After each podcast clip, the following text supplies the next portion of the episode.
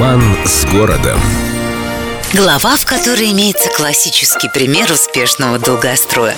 А начиналось все с простенькой деревянной церквушки, которая настолько нравилась Петру Первому, что он и венчался в ней. И издал специальный указ, по которому балтийские моряки обязаны были принимать присягу только здесь. Любовь и почтение продержались ровно до смерти царя, а потом хоть и предпринимались попытки как-то вписать церквушку в парадный облик Петербурга, перестроить там, добавить лоску, но в конечном счете все сошло на нет. И ветшающий храм решили переделать капитально. Что такое долгострой и с чем его едят, петербуржцы в полной мере почувствовали во время этого грандиозного действа.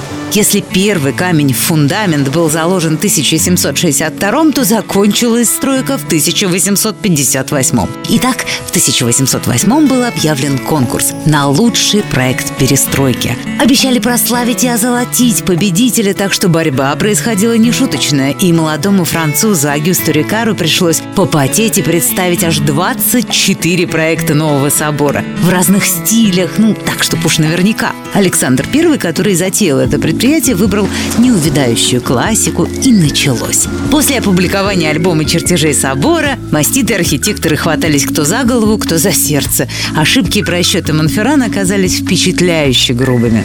Так что возмущенные корифеи создали целый комитет с претензиями и признали вообще весь проект неудачным, Монферрана растяпая, а самих себя пламенными борцами с халтурой. Словом, строительство замерло на 5 лет для исправления ошибок. На самом деле Огюст растяпой не был, просто блистательный теоретик — это не обязательно столь же блистательный практик.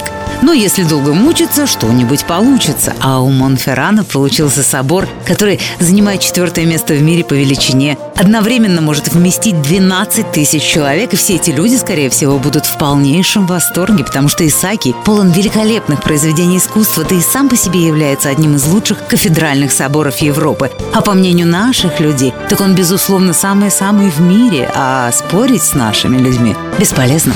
С любовью к Петербургу. Эльдо радио.